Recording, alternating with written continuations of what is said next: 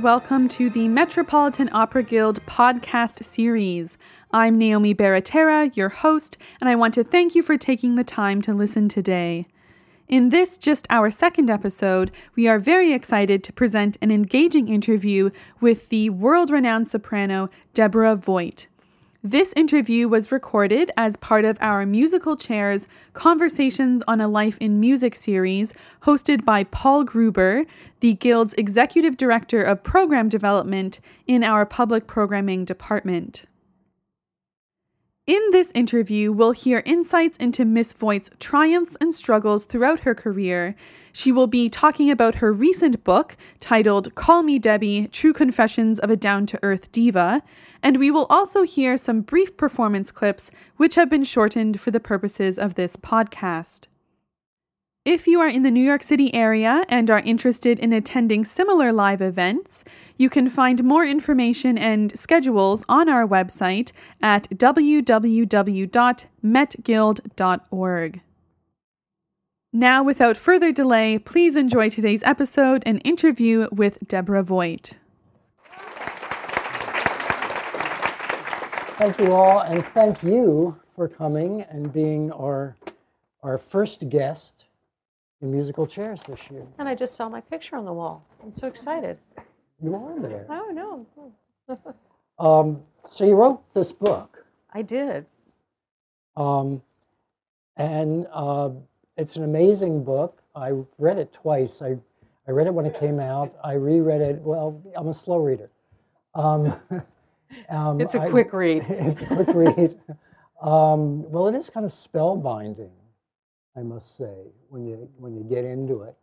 Um, but uh, first question is how how did the book come about? Were you approached to do a book, or did you have the idea? Initially, I was approached. Um, the idea of writing the book came up for the first time, probably, oh gosh, seven years ago, something like that. Was fairly soon after I had been fired uh, for not fitting into that little dress. And um, yeah, you might have heard about that story. And uh, subsequently, um, had gastric bypass and dropped a lot of weight. And um, I, I think it might have been my publicist who said, you know, you really are at a point in your career where you have something to say about music, about being an opera singer. And I had had this uh, event, which kind of reminds me uh, years and years and years ago, I worked with Herbert Breslin as a publicist, and Herbert was best known as being the manager of Luciano Pavarotti. And he was at that time my publicist, but it was so early in my career that there was nothing to publicize. And he, but he said to me, he says, "You know what we really need, Debbie? We need a scandal." And I never forgot that. And you know what? He was absolutely right, uh, because uh, it takes a lot to capture the imagination of a public. Um, beyond the stage at the opera house. Oh my gosh. Now I'm really nervous. Pretend. I'll pretend, I'll pretend. Uh, in any event, um, so the idea of, of writing this, this book came up, and I knew I couldn't write it alone. I'm not a journalist, and so we started to look into co writers, and something in me started to say, it's not time. I knew that Brunhilde was on the horizon, um, and I knew I would have more to say musically once that mountain had literally been climbed. But I think that I also knew that um, there were other issues uh, in my life that were going to manifest themselves, and it was just not the right time to write the book, and I, I put it aside. Had you always planned to write about those issues, or No. was the first idea that you do a and then I sang and then I sang and then I sang? No, actually, no. I, I intended to talk about those issues, to talk about my life. I didn't want to write a book that was basically a review of XYZ role sung in ABC Opera House. You can find that. That's that information is out there. I didn't want to talk about uh, my colleagues because I don't have any bad stories, except for a couple, um, to talk about with my colleagues. I've been very, very fortunate in that way. And I knew that there were things in my life that people could relate to aside from opera.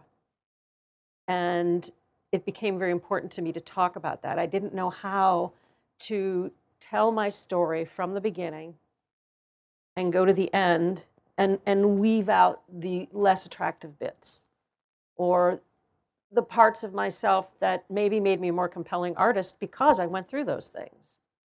And I just thought, let's wait until Brunhild is done and then maybe revisit it. May I ask how many people have read the book? Say quite a few have.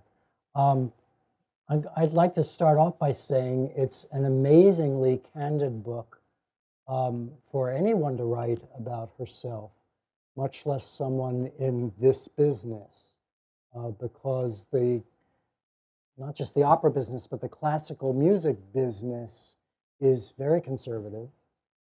And while there are movie stars and theater stars who talk about their deepest, darkest secrets, very few singers do. I remember when Marilyn Horne's memoirs came out, um, there was a huge to do because she mentioned a case of, of pubic lice. and you go way beyond pubic lice in this book. yeah, I guess I do, don't I? yeah, yeah.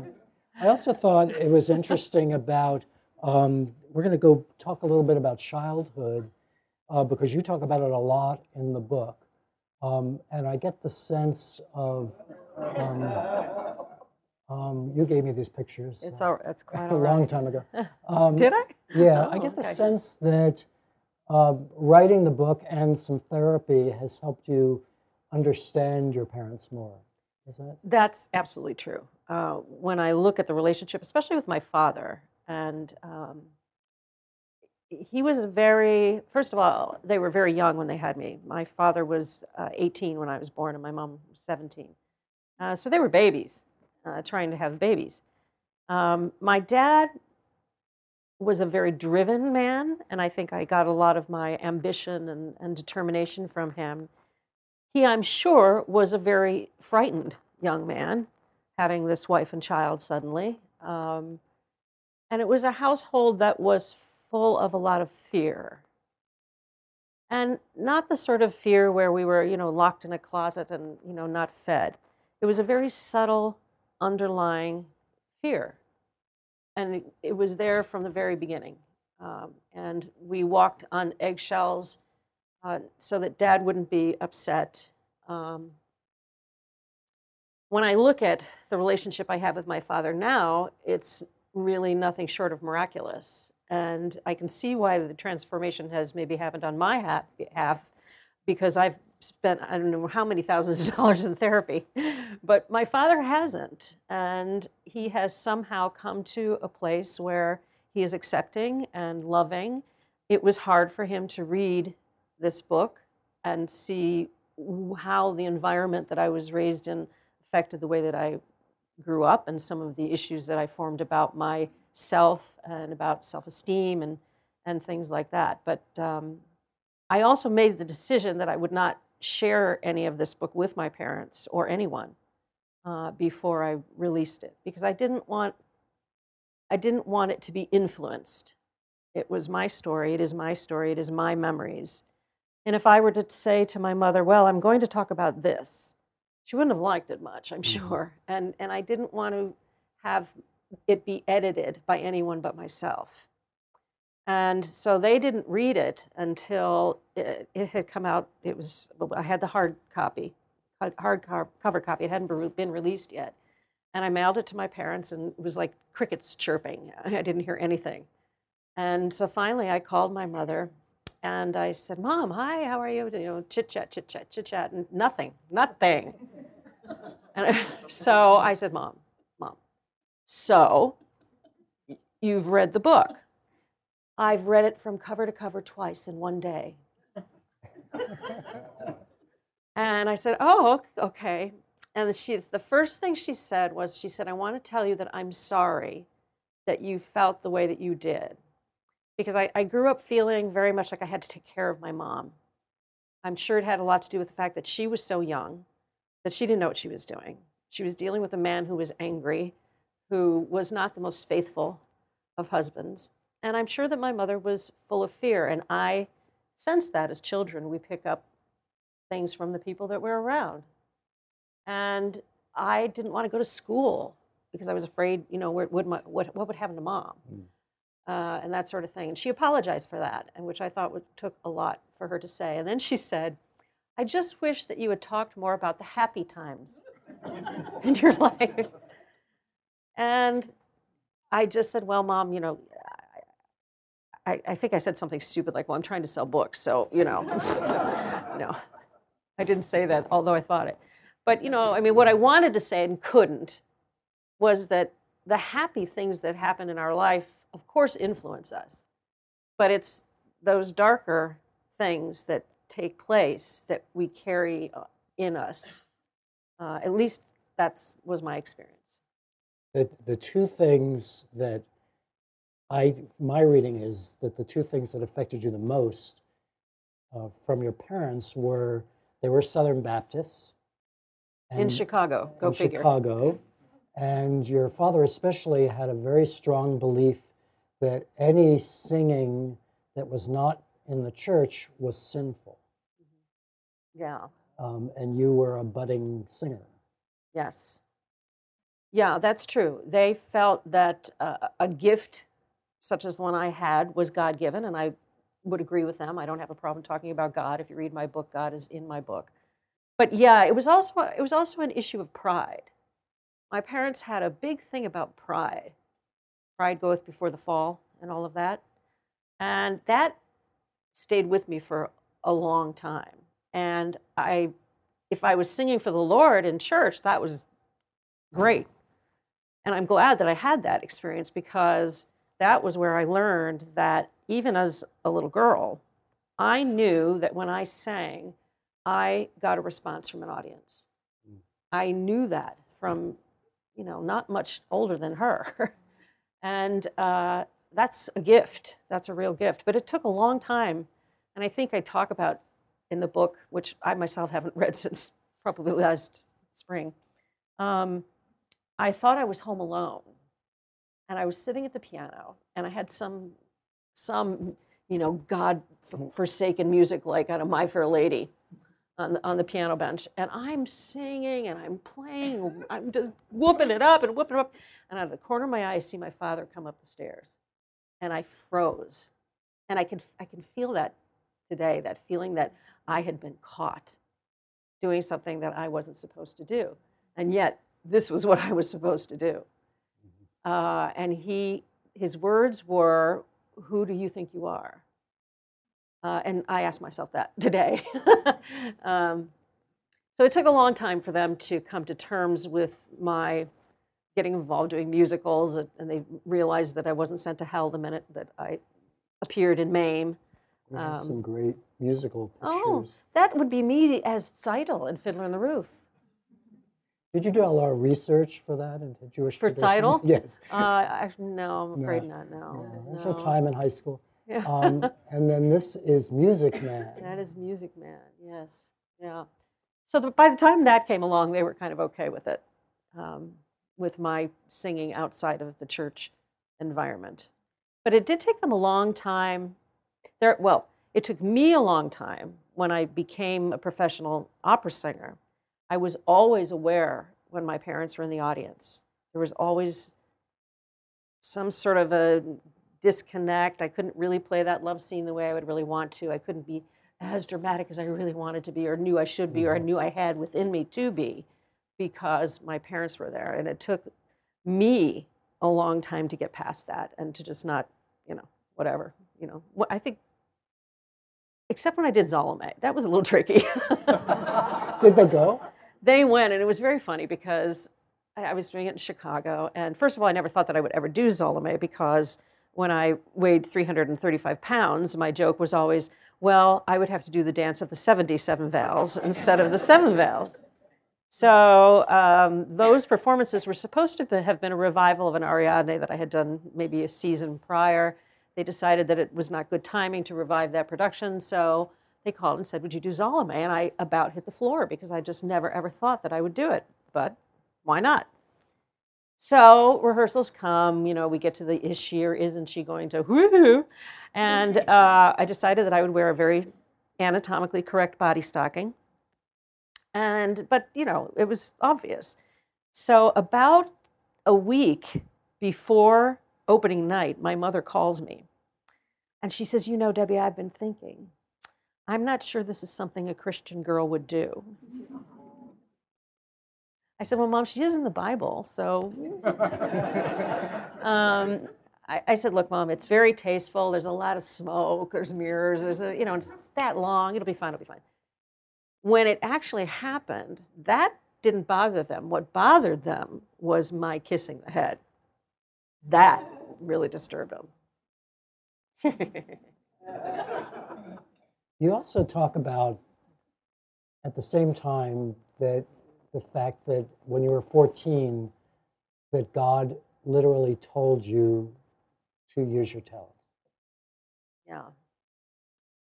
What's yeah. been the reaction to that part in the book? Because that's, that's something also that people don't talk about. No, people don't talk about it. And I didn't talk about it for right. a long that. time until I was in college. But I remember it like it was yesterday. And I remember the room, I remember the time of day, and I heard, felt, understood you are meant to sing. I don't know how to explain that, except that in my mind, that was God. Now, I was a young woman who was open to God and open to spirituality. And so that was the voice that I accredited to. It was very early in the morning. There was no noise, nothing. And I heard it like it was yesterday. And I was so, as you say, we don't talk about these things. God, talk to her, please. And I, I didn't speak about it again until I was probably 23, something like that. And I was now in school at university and had a teacher that I just adored. Uh, she was a good teacher, but she was a good woman and she understood my brain.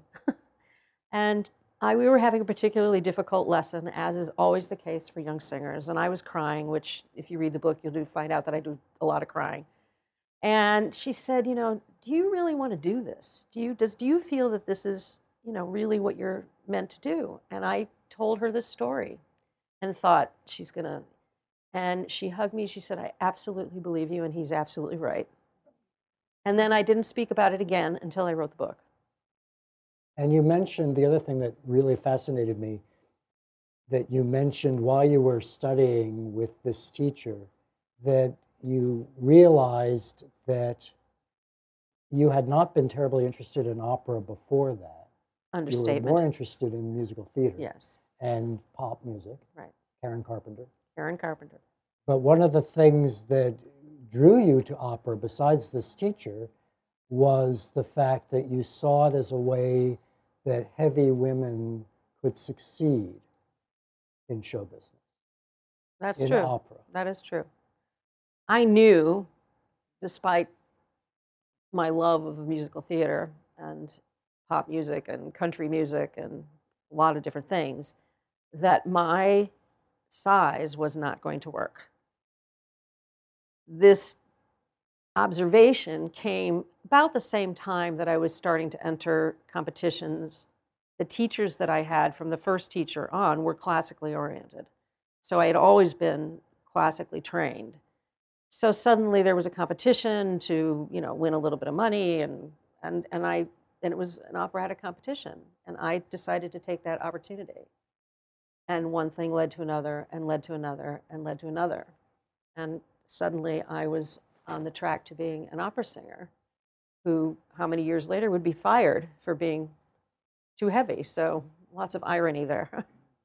you know, that was a long time ago, too. Um, you could be a very heavy woman and still have yeah, a career in opera, which you can too. Yes. You, yeah, well, th- I, I think things were just, you know, just, just beginning to, to change in terms of the discussion about right. about whether someone is viable as a particular character or as, as a love interest and you know and it eh, i don't know now if i were coming out of the gate at 335 pounds i'd like to believe that i would would still be recognized and still have a fantastic talent uh, career, but uh, who knows? When you are are teaching, doing master classes, and you run into a 30, 335 year old singer. Well, they're not usually that old, but they might be that heavy. They're not? I asked them about the fountain of youth. Amelia Marty, um, 335 pound singer. What, Right. What do you say? Do you say anything? Uh, not publicly. Yeah. Um, although I, I was just I just did a master class in Boston a couple nights ago, and a very very heavy guy got up and he says that he's Heldentenor and you know does it matter blah blah blah blah. You know I think that if someone really has the goods, you know if they're really a phenomenal voice, they're going to rise to the top no matter what. It's the in between folks that are going to struggle. And opera being as challenged as it is today, I mean, didn't Gotham Chamber Opera just it just closed down? Okay. I mean, it's just there are going to be fewer opportunities, and as a result of that, you have to be as competitive as possible. That's just the way it goes. Mhm. If that 330 pound singer sings in a class and they have a phenomenal instrument, I would speak to them privately and I would say, you know, you, you need to do something about this one way or another. You have to try and address it because if for no other reason, than it's going to come up. It's going to come up over and over and over and over again. You will never not hear about it.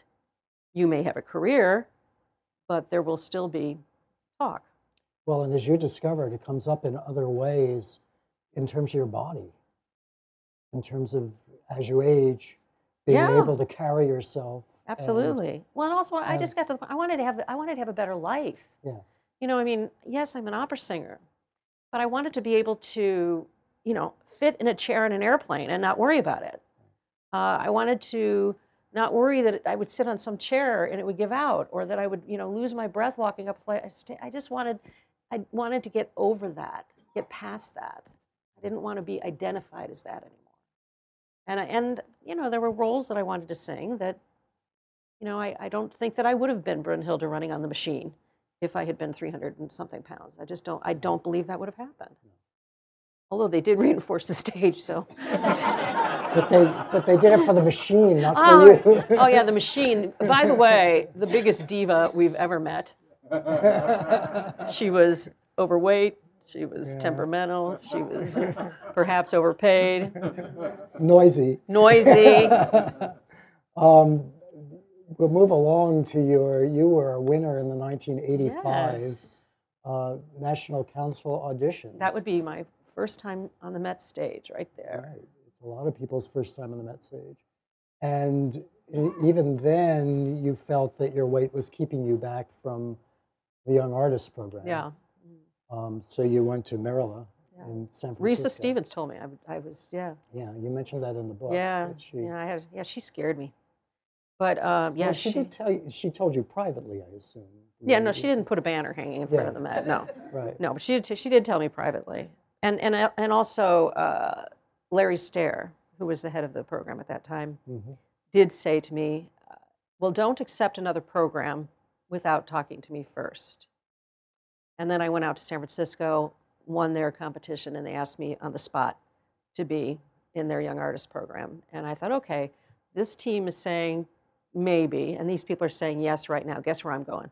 Yeah. No, I can And I and, and it really for me was the best the best thing. The Yeah. best. We, Oh. we didn't talk about eating because that was another issue in your family. That that um, you know, just like being prideful and singing, the eating issues were definitely something that affected you. Um, that both parents had. Right. Well, my dad was what I call the food marshal. Um, so he was always watching everything that went into my mouth and into my mother's mouth. And yet, we all had to be members of the Clean Plate Club at the end of dinner. So I never quite, quite got that. But you know, the thing of it is, I'm sure that my father's intentions were good. Although, when I look back at pictures, I was just with my mother a couple of weeks ago, and we were looking through pictures of ourselves, and my mother was a voluptuous, beautiful woman. I was a voluptuous teenager. I had breasts and thighs and hips, and I was normal but voluptuous. Mhm. And I think my father interpreted that as the onset of, of a weight problem. And if someone tells you enough throughout your life that you are this and you are that, and you listen to it enough, you start to believe it. You had success in Boston, a surprise success in Boston as Ariadne. And then um, you tell a wonderful story. Actually, it's a little disturbing, but I liked it. In 1991, uh, you had your first contract with the Met for to do uh, Ballo in the Parks. Oh, um, and you were uh, uh, you had one performance. You were covering for someone else. Want to tell that story, or is that want, should I tell the name, or it doesn't matter? Well, I was I was covering Leona Mitchell, and the contracts read something like, you know, she gets 11 sings and I do 11 covers and I get one show. And they did assign dates for, so I knew that this night was going to be my Met debut in some park in New Jersey.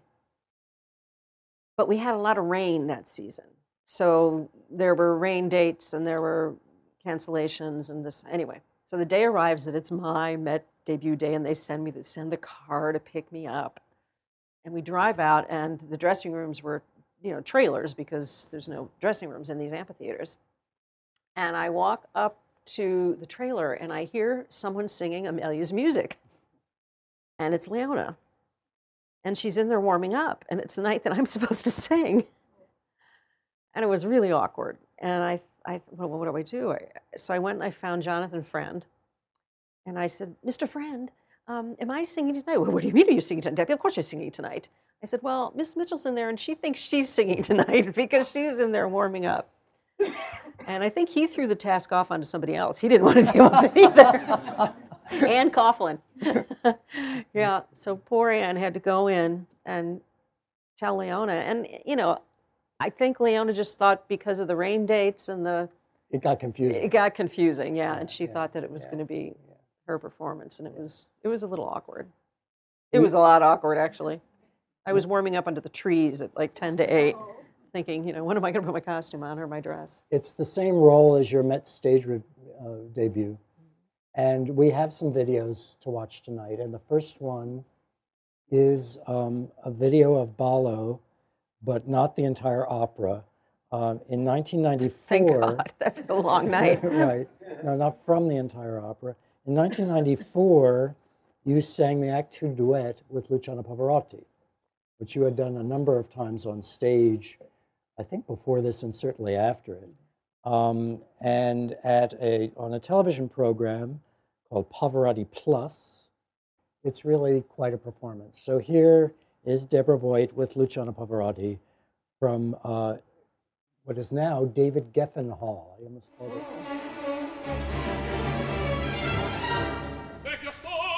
it.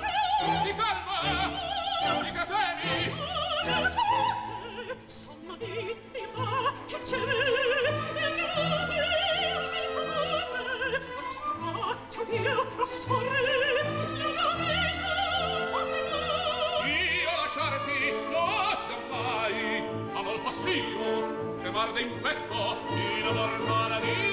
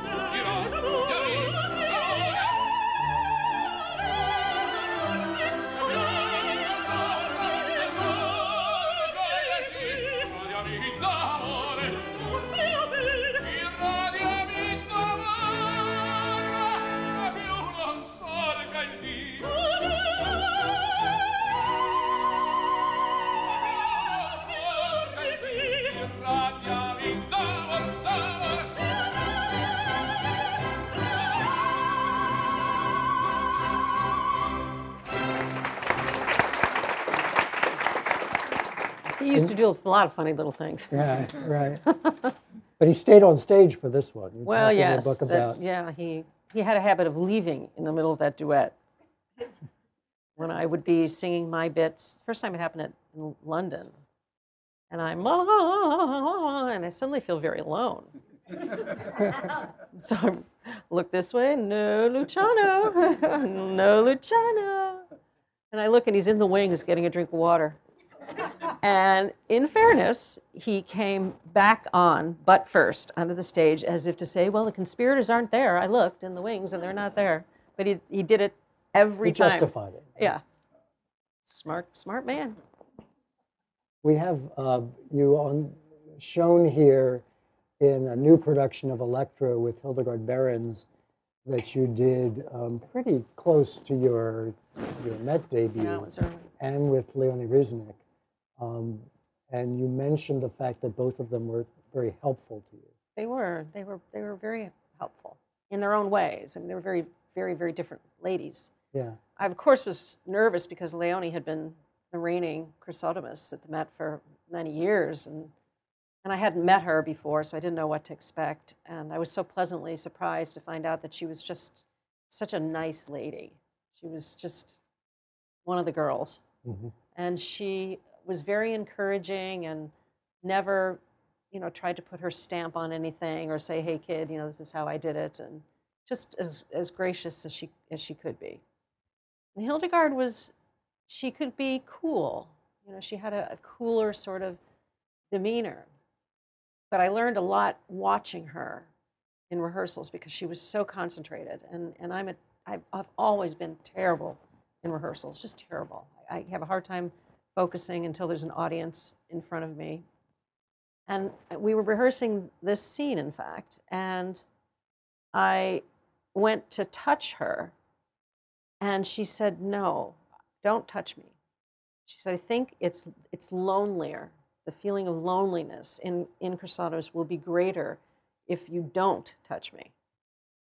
Or she was being the diva and didn't want to be touched. I don't know, but no, she wasn't that kind of lady at all. No. But I learned I learned a lot watching her. She just gave herself to the role, whatever role it was. Just chewed up the stage and spit it out. Yeah. And that was, you know, to be that early in my career and be on stage with ladies like that was really quite a lesson. Uh, we have some other highlights from the earlier days of your Met career. This is Ariadne. Lohengrin, Robert Wilson Lohengrin, which I know you had mixed feelings about What makes you say that? because because you make fun of it a lot whenever we talk about it. But, I know. I but I know it. I've told you that I thought that was one of the extraordinary productions. I wish that I had had the chance to see it from the house because I believe Yeah. that you're you're probably correct. And as much fun as I make of it, I have to say that the work that I had done with Robert Wilson on this, first time I met him, I was understudying Jessye Norman in Alceste in Chicago. And he, at that time, budgets being, you know, unquestionable, the Opera House paid the covers to come to Chicago so that he could rehearse his staging on us for six weeks before the principals ever showed up. And the first day of rehearsal, he had all of us line up on one side of the room, and he gave us exactly like a minute and 30 seconds to get to the other side. And we had to time it perfectly. And I think we spent three hours just trying to learn the language that he used to, to in his productions. Mm-hmm. But at one point, he had me on my stomach on the ground with my arms out like this. And he says to me, Do you think Jessye will do that? I didn't know her yet. But I said, she, yeah, I'm sure she'll be game. No, no. She, uh, she didn't do it. But anyway, uh, the thing that was remarkable and is remarkable about his work is that he strips you of, of your natural means of expression. I'm a singer who has always used my body a lot when I move, or certain gestures that, you know, whatever, that we might feel comfortable, and he takes that all away and gives you a whole nother set of movement. And, and the, the beauty of it is that you are then forced to communicate using your voice. It all comes out in the text and the colors of, that we chose. And it was, a, it was a great musical cast, and Jimmy was conducting, and it was, This is Ben Heppner, by the way. yes, Looking not much like himself. not looking like Ben Heppner. I look like yeah. I've been startled very badly there. You're wondering if that's Ben Heppner. But, Yeah. well, what was funny about that too is that he had never worked with Bob Wilson. Yeah. And so we show up for the first day of rehearsal, or this- I don't know, we're in the first week, and I'm upstage of, of Ben. And he, Bob Wilson says to him, Now I want you to look in the distance and see Elsa in the distance. And Ben says, But she's standing right behind me. and I thought, I'm just going to sit down because this is going to be a long conversation. I'm not sure Ben ever really bought into it, but, but it was a beautiful But I remember experience. you gliding across a platform at Yeah. one point, and you looked as if you had wheels. You know, it was perfectly Well, smooth. that's that was what It might have been one of those minute and 30 seconds glides. It was a lot of practice. But, but, but you knew how to do that. Ben got to ride in on a swan. Do you remember that? Yes. Uh, he's supposed to. Well, but it didn't work one night, so he had to be there. It was funny. Uh, we're going to go back to Ariadne for this second video. I mean, we're not going to go into the little black dress thing too much because everybody knows that story, and Old- it gets old old. news. But I, you know, I want people to think about it a little bit. The fact that you had a contract at another theater to sing this role, and the contract was then pulled away because of a costume. Um, this is the Met production um, from 2003, and uh, with James Levine conducting the Metropolitan Opera Orchestra. I won't say anything about what I think of when I watch this, but but take a look at this.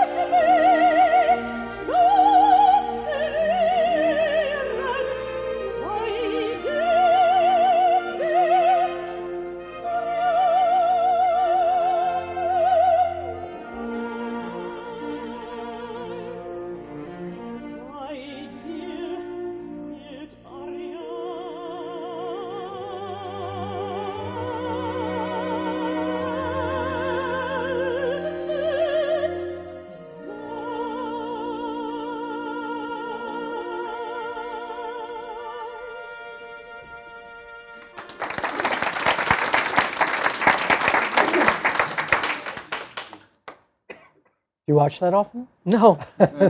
no, but I'm always sort of stunned when I do.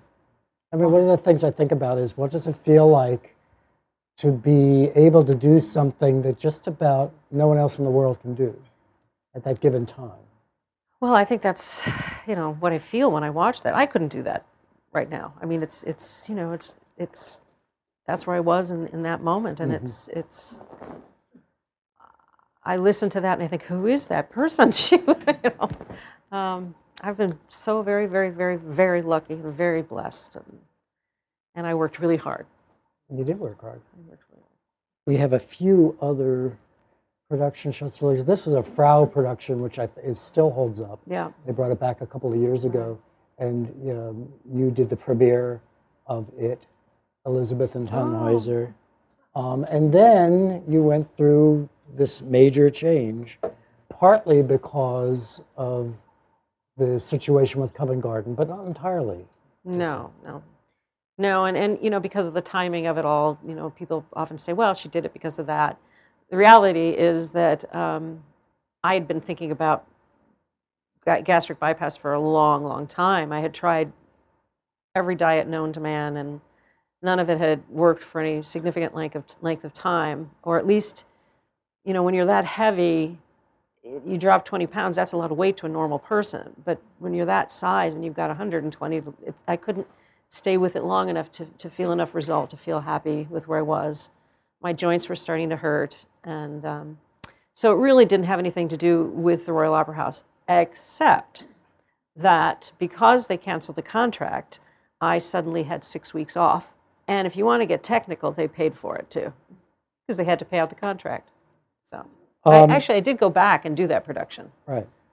Yeah, that was With the little black dress. It wasn't so little, but yeah. But you talk about having to reconnect with your body after the surgery to be able to sing again. yeah, I mean, um, because it happened so fast, every 20 pounds or so, I would feel like I was disconnected, that I couldn't get my support under me, I couldn't get my body under me. When I was that weight, it was easy to sing because I would take a big breath and all of that poundage would automatically engage every muscle needed to sing, and the sound just goes boing. So afterwards, you have to readjust, and it took it took longer than I anticipated it would take. Was that frustrating? Oh, yes. yeah, it was very frustrating. It was very frustrating. I mean, I think when you any sing, I, I was a well-known singer, and when anybody, you know, is in the public eye, they're going to be scrutinized, and any variation in sound or, or or delivery or whatever is going to be talked about and over and over and over again.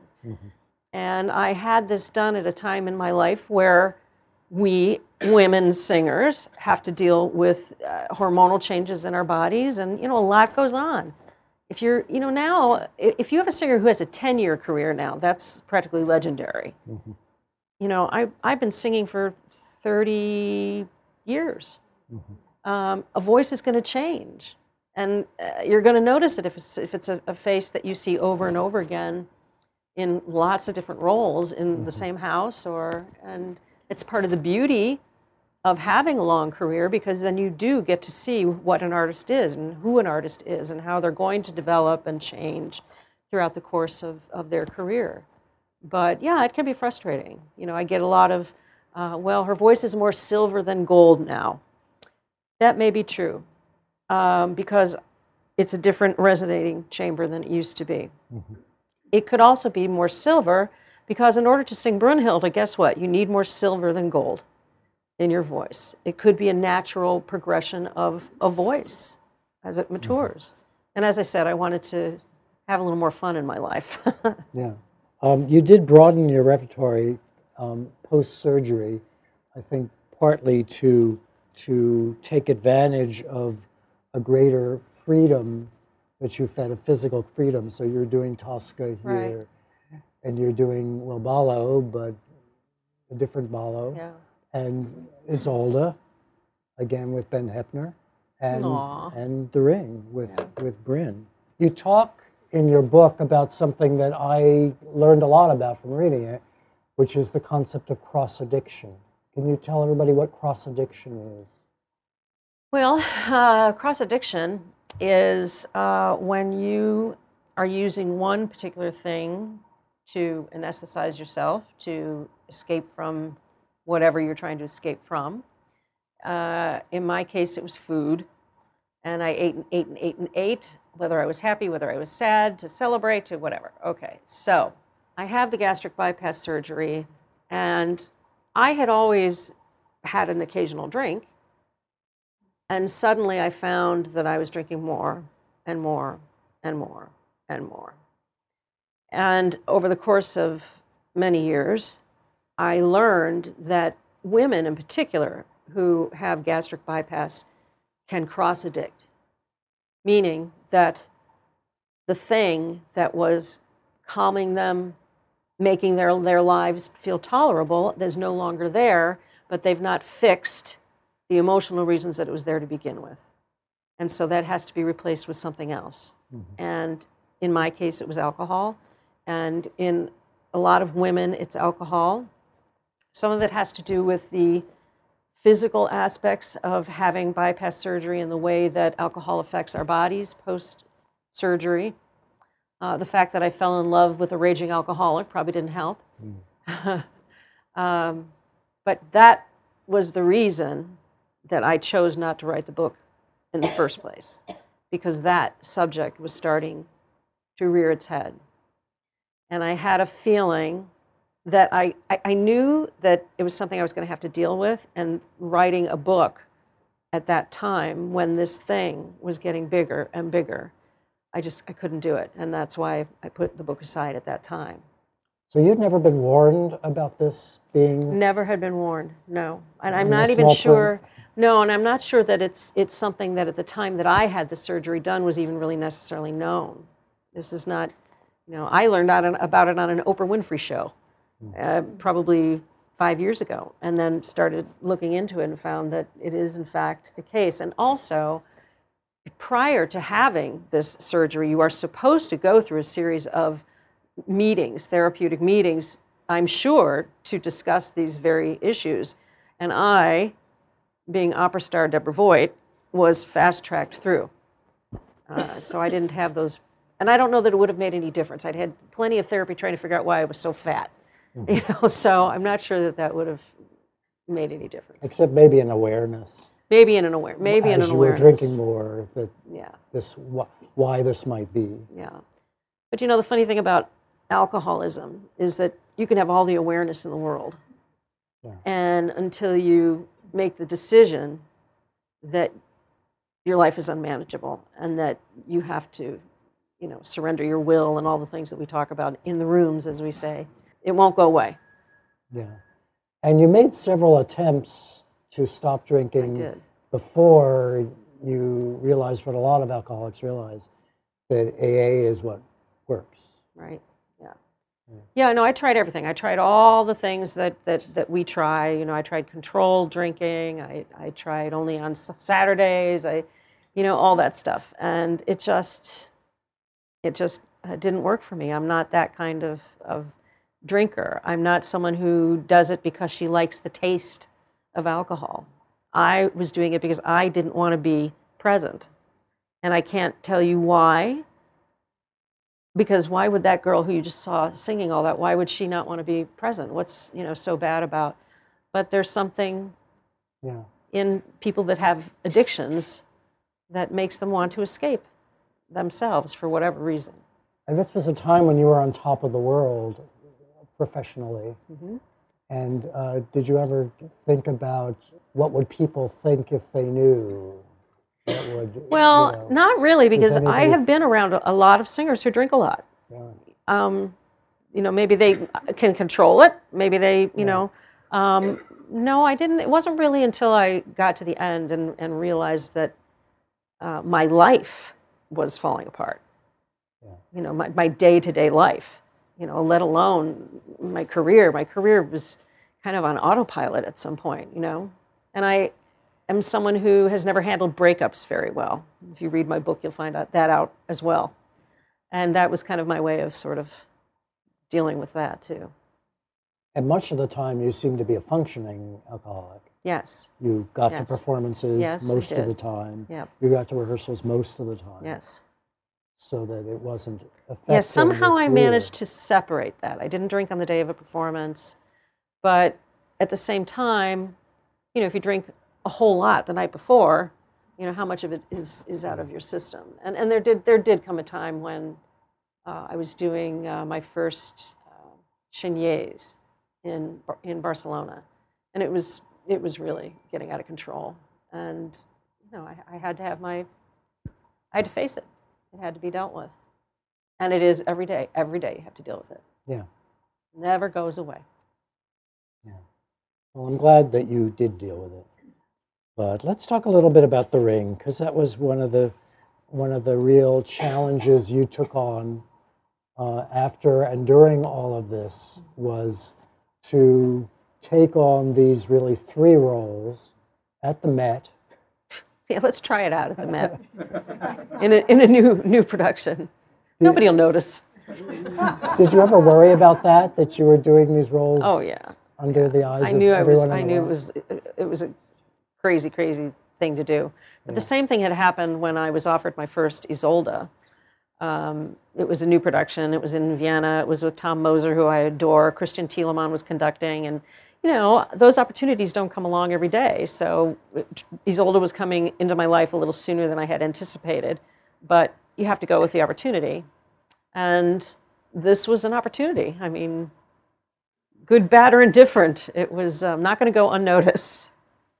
We're going to play um, a scene from the last act of Valkyrie um, with Bryn Terfel, uh, your final confrontation with your father, which I find very moving.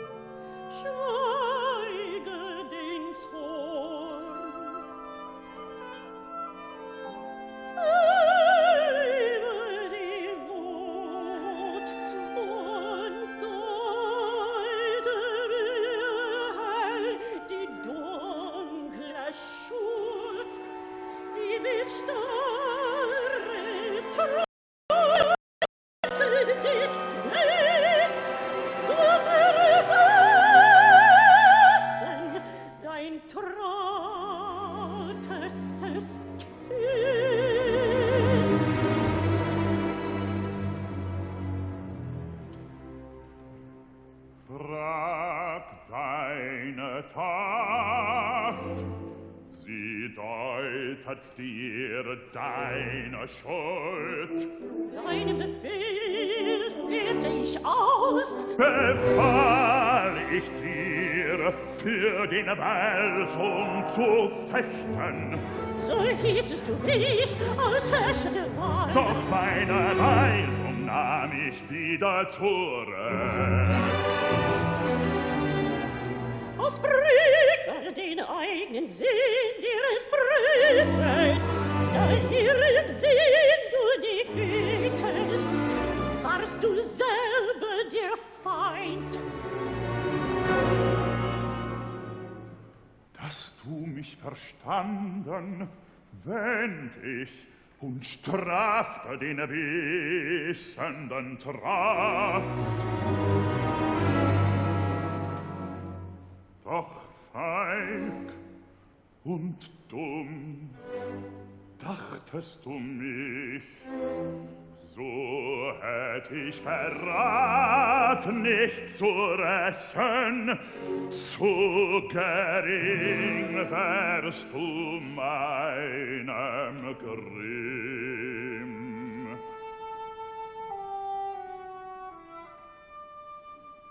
Mm.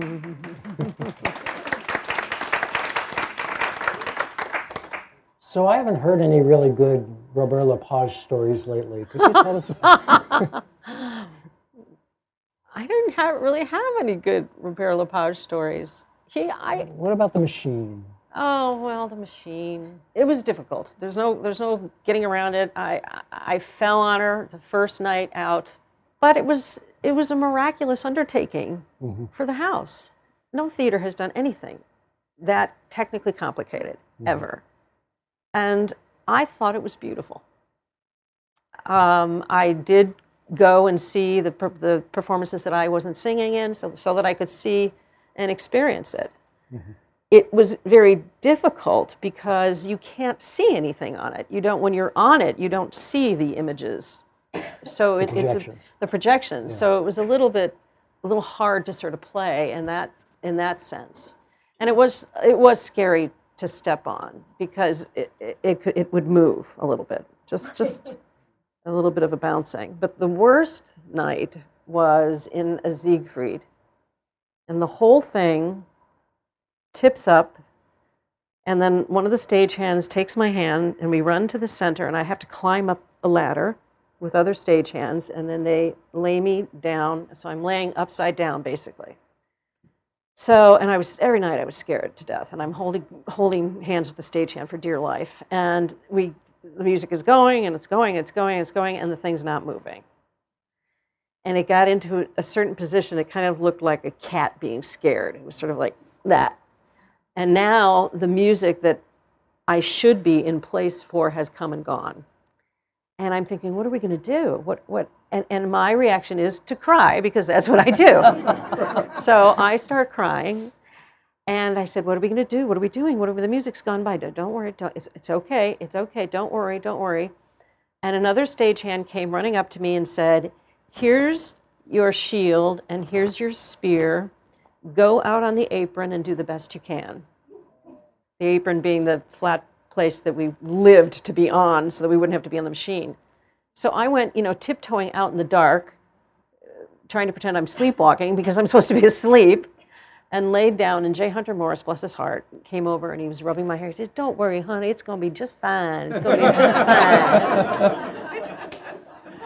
So after the performance, I mean, my heart was like, you know, pounding out of my chest all night. We get done with the performance, and I'm talking to one of the stage managers, and and he said, "Well, that's that's you you did exactly what you were supposed to do." I said, "What do you mean what we were supposed?" He says, "Well, that's always been the instruction that has been given to the singers when there's a mishap with the machine."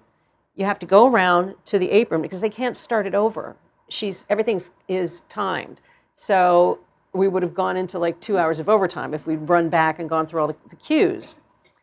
I said, Well, when did you announce this? oh, well, at the Rheingold rehearsal. I said, Really? I said, Guess who's not in Rheingold? so maybe you should put a note in the book that when you do this next time that you tell, I guess it's Christine Goerke's doing it, you tell Miss Goerke, if anything goes wrong, run around to the front. I was there that night, Were you? and yeah, and um, you, you know the audience knew something was wrong because in the middle of all this beautiful music, you hear bang. So you knew something fell, and I'd already been at performances where people fell, You fell once. One of the Valkyries had a terrible fall. Yeah, she had a bad fall. Um, and um, then I saw you coming around, the two of you coming around on the apron, and it was really entertaining because I knew, okay, this was not the way it's supposed to be. This was not the way it was staged, but they're going to have to improvise, and let me see how they're going to improvise. And I, I, it, I'm sure it really kept you on your toes. Oh yeah, yeah. Nothing like a failed piece of stage machinery Yeah. to uh, show what you're made of. Yeah. We have one more clip. Um, I was interested watching you in, in the post ring period two continue to stretch yourself with two roles in particular. One was Marie and Wozzeck, which we don't have anything to show. It Right, wasn't it wasn't broadcast. broadcast. But the other was Minnie in Fanciulla del West, um, which um, I thought was a real departure for you.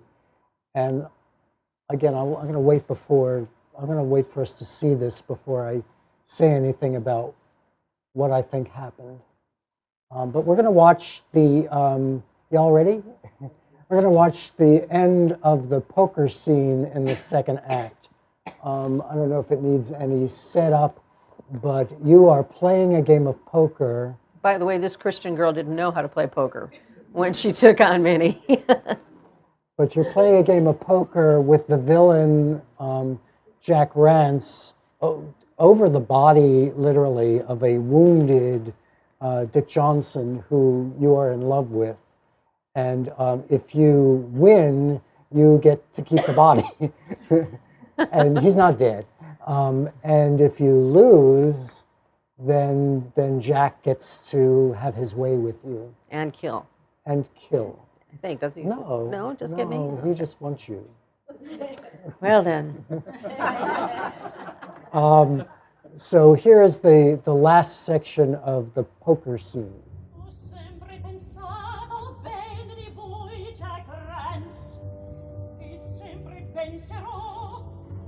io penso solamente che t'avrò fra le mie braccia. Tremetteni ti vinco questo celic repitare ma che cosa sto male! Che devo darvi no! Ah la bottiglia vedo. Ma il bicchiere dov'è presto Jack me lo chiedi no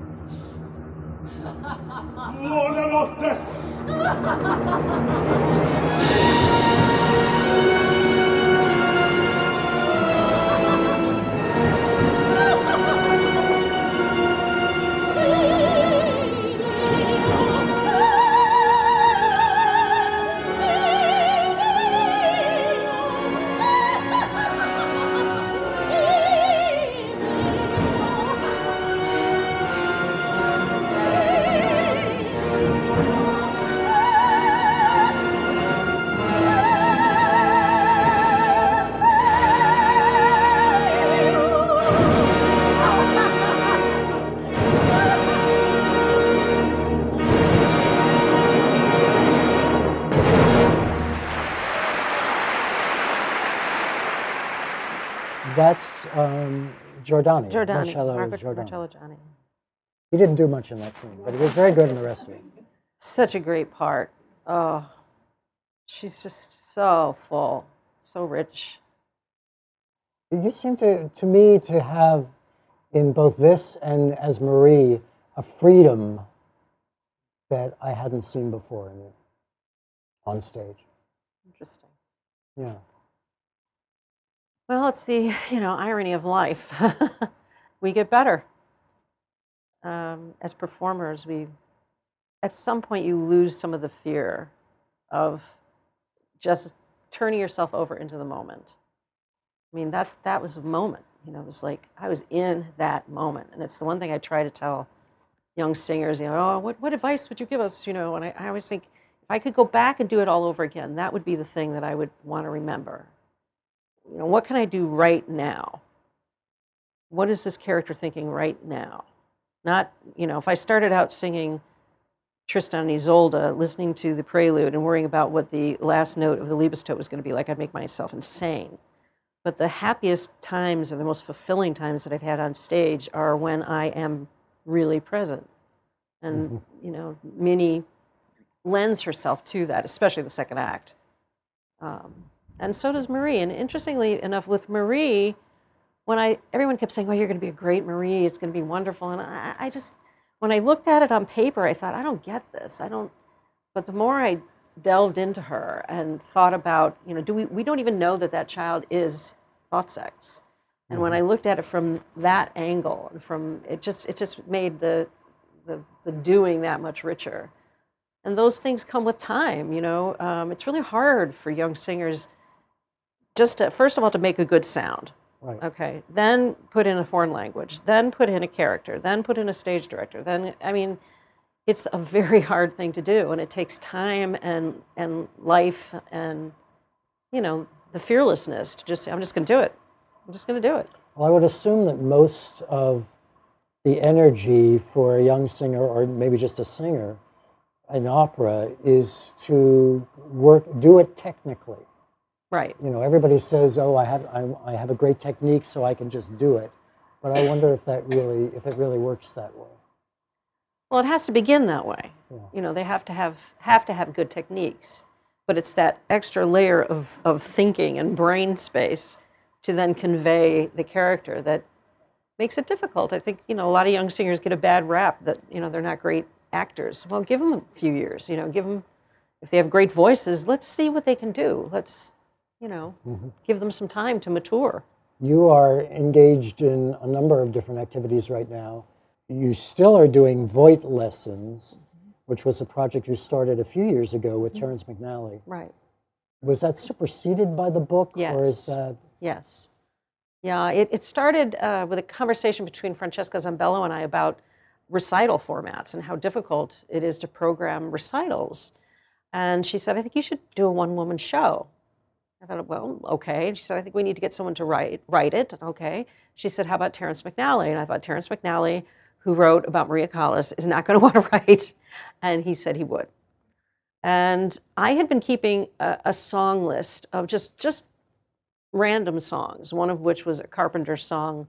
Another one is a spiritual called In the Palm of His Hand. One is Zueignung. Anyway, I don't know how many, 17 songs, I think. And Terrence was able to write my story, all of it, in 75 minutes, and weave these songs in. And um, it's an interesting piece. I'm, I'm very proud of it, actually. you just did it again recently? I just did it in Provincetown Right, right. recently. Next time will be in uh, February in Palm Beach. Right. And you just did in our boardroom, was it a costume fitting or a costume, it was, a, it was a, a design discussion. a design discussion for something that's happening very soon? Yeah, very soon. Like I'll be going Like home and mem- I'll be memor- memorizing words in the car on the way home tonight. Yes, And this is Pirates of Penzance. Pirates of Penzance. And you're playing Ruth I'm playing Ruth. uh, with what is now called Master Voices. They used to be Collegiate Chorale. Um, and you'll be at City Center. doing City this. Center, two performances. Good. Uh, you're also Selling very well, so if you want to go, you really should get your ticket. And you're also doing HD hosting I from am. time to time, Yes. Yes. which you seem to like a lot. I love it. I, um, I'm, I'm a very frustrated TV personality. I, I would like nothing more than to be offered a uh, sitcom. it's true. I feel, I feel a little frustrated in a way because, I mean, opera's wonderful. It's been wonderful for me, but it has certainly not allowed me to exercise performance muscles uh, that I have. And, they, and it also keeps you at a distance to a certain extent from your audience just by nature of the size of the place or these iconic roles that you're playing that uh, you don't get to you know have a lot of chuckles when you're singing singing the final scene of Die Walküre. So I'm, I'm at a I'm at a at least you shouldn't. There was the, there was the night that something went wrong with the projections and the Microsoft logo came up on the mountain. that was pretty funny. But uh, yeah, so having these opportunities to do you know things outside the operatic box are, are really very interesting. If you had to, to do it over again, would the book be any different from the way it is? No, I don't think so. No. No, I, because I didn't, I didn't know how to tell my story without really telling it. I, I just felt that there were enough topics in there that people could identify be, beyond the world of opera. And I felt a need to, to tell that. I didn't know how not to be authentic in telling my story. So, you know, I've had some people say, you know, we really didn't want to know all that about you. We really didn't want to know that. Um, some people have said, you know, why didn't you talk more about your colleagues? Or, you know, um, they'll write their story. But you also mentioned to me that as you were doing a book tour around the country, a lot of people came up to you and thanked you for recognizing things that they saw in themselves. That's been, I think, probably one of the, the well, the greatest uh, thing, uh, aspect of, of the book is that people do relate to it. Um, people that are struggling with weight, people that are just struggling with alcoholism, or you know, just young singers trying to trying to become you know big singers, grown up singers, and that's that's really um, touching to me, especially when there are people that don't even particularly like opera. I had a woman the other night say she I was speaking as part of a series of, of lectures in this in Boston. So you, your audience members are random; they don't necessarily like opera. And she came up with to me, uh, wanted me to sign her book. She said, "I don't know anything about opera, but I think I want to know something about it now." And I thought, well, that's that's a good thing, you know. Um, but yeah, it's been a it's been an interesting journey. I feel very fortunate to be in a place where somebody would want to read it, you know, where Yeah. someone would want to know something about, you know, that, that woman that we know in one way and, you know, you get to know me in a whole different way. Thank you. Thank you so much. Thank you, Paul. Thank you, Deborah everybody. going to, um,